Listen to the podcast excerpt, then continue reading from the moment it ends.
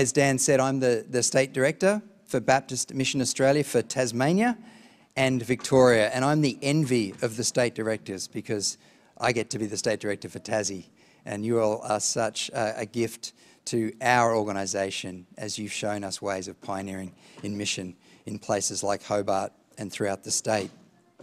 And I want to thank you. Uh, Dan so graciously thanked me, thanked us, our organisation, for partnering with you all, with the van and, and some other things. But I want to thank you. You are making yourselves available to really show what it means to be in mission across the street and across the world. Um, and that's not as common as we would like it to be. So thank you for pioneering in that space. Um, I feel like I need to go back there and dance with Grace and join, join the party. That might be the Pentecost moment that I'm missing right now. You need to turn the mic off if you feel like you need to do that. Do I need to move over this way? Okay. I'm just being, oh, this thing's not as heavy as it looks. I'm not nearly this strong. How's that? Okay. Very good. Uh, so thank you so much for having me today. So as you heard, um, and as you saw on our on our slide there, that um, our theme for May Mission Month is alongsiders. And I don't know if I can. Can I get one of those up? Is that possible? Oh, oh. Getting dazzled by the lights. Oh no, you're fine, mate. No worries, no worries.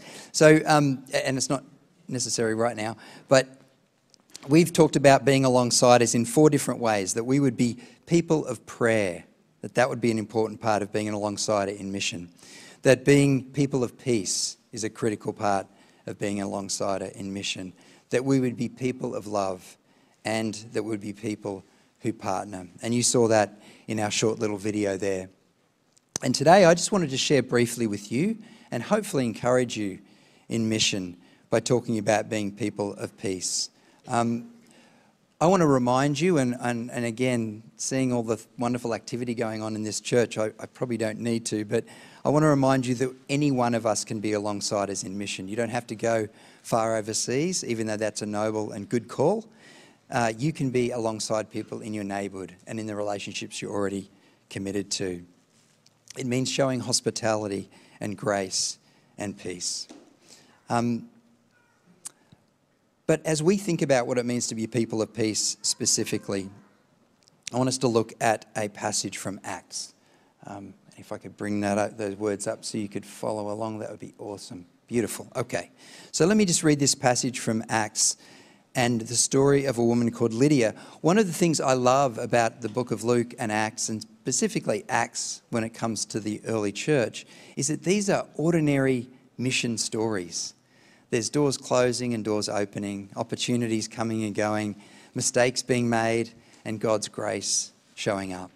Uh, this is the story of an extraordinary mission of God in the ordinary hands of God's people, and that's us, right?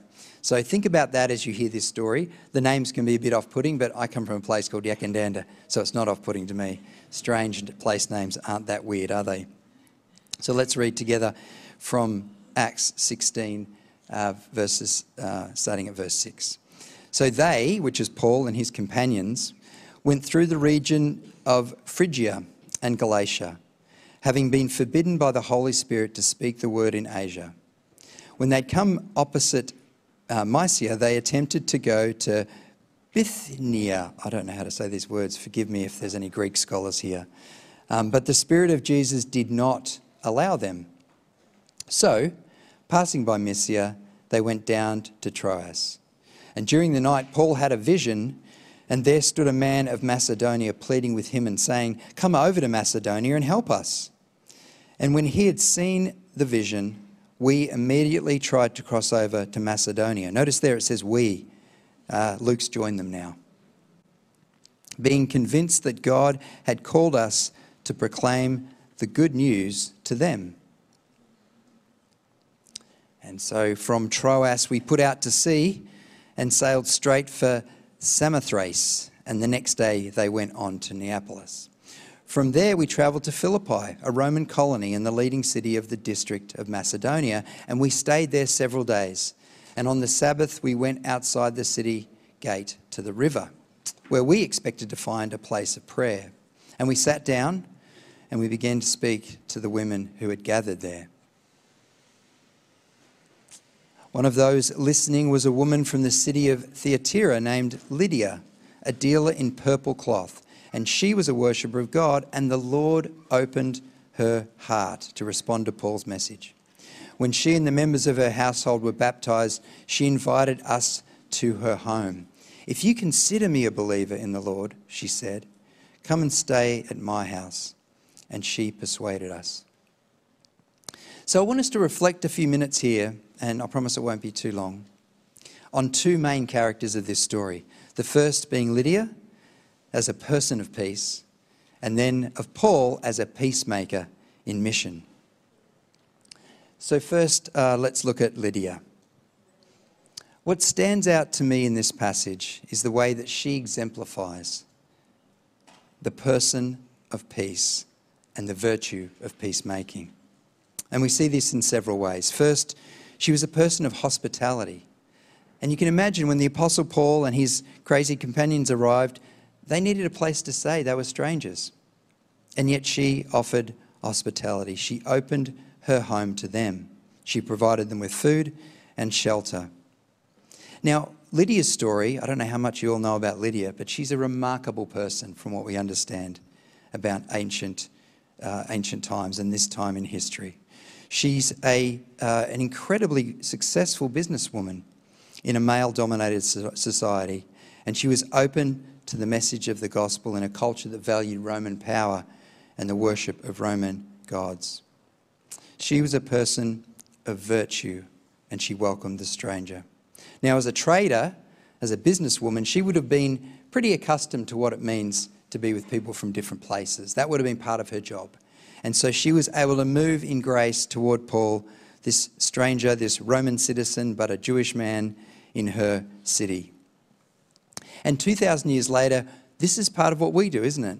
This is what we are called to do to welcome the stranger, to come across lines of division, to bring hope and healing where there's hostility and where there's difference.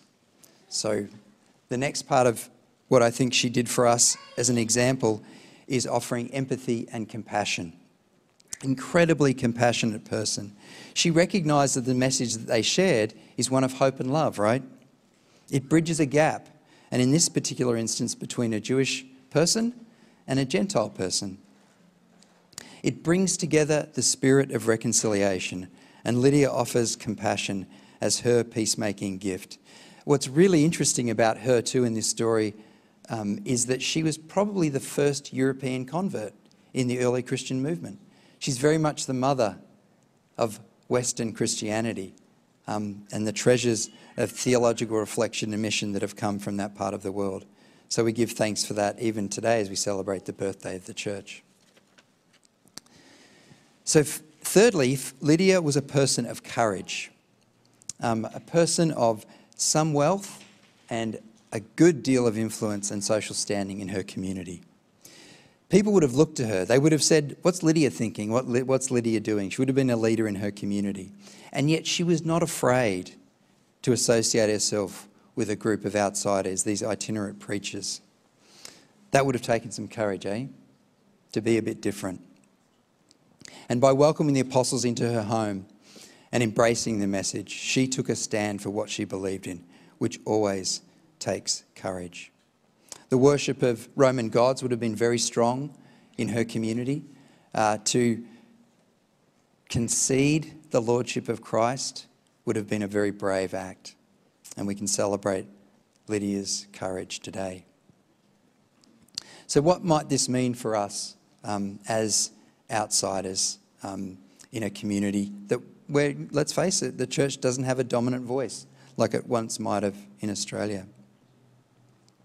It means we need to be on the lookout for people like Lydia. We need to be looking for people like Lydia who are people of peace in the community, people who show hospitality and compassion and courage. It's an important example of the way the early Christian mission community was breaking down barriers and cultural difference. And I see in this church a beautiful example of that. That where there is cultural difference, we move toward one another. Even if we don't always understand each other, even if we have to uh, deal with the awkwardness of cultural difference and language difference, we move toward one another So, to Paul, let's see what we can learn from Paul from this passage. First, Paul and his colleagues, I would say, and I think you'd agree, they're sensitive to the Spirit. It's amazing in this passage, isn't it? We often read where, where God miraculously opens doors and makes a way. Twice in this little passage, it says, No, you can't go there. The Spirit says, I'm not allowing you to go to that place. Um, even our strategies and plans need to be submitted to God's Spirit, and we're especially mindful of that today uh, on Pentecost. The Spirit, we need to be sensitive to the Spirit. The second thing I want to say about Paul is that his companions go outside their comfort zone. Do you notice that? They leave the spaces that they control and they enter into the community as guests. This is a key distinctive of the early Christian movement, where they were a minority in that community and mostly without power and often pushed to the margins. It's good news for us, isn't it? Because we, as a Christian church, don't have positions of authority necessarily in the community. And yet we can share the gospel because we are agents of God's mission. And we can do that through being people of peace. And thirdly, Paul and his companions submit their work and their plans to the work and the ways of God. It's interesting to note that it says in this text that God is the one who opens hearts. All throughout Luke and Acts, it's God who is the main actor. There's wonderful drama and great, uh, great action and courage from all the characters through Scripture, but it's the God of the universe who is the primary mover. And it's really important to note here that it doesn't say that Paul opened her heart because he was really clever and used enormous words and was very smart. It doesn't say that at all. It says that the Lord opened her heart. And I think that's good news for people who aren't so great at words like me and maybe like you.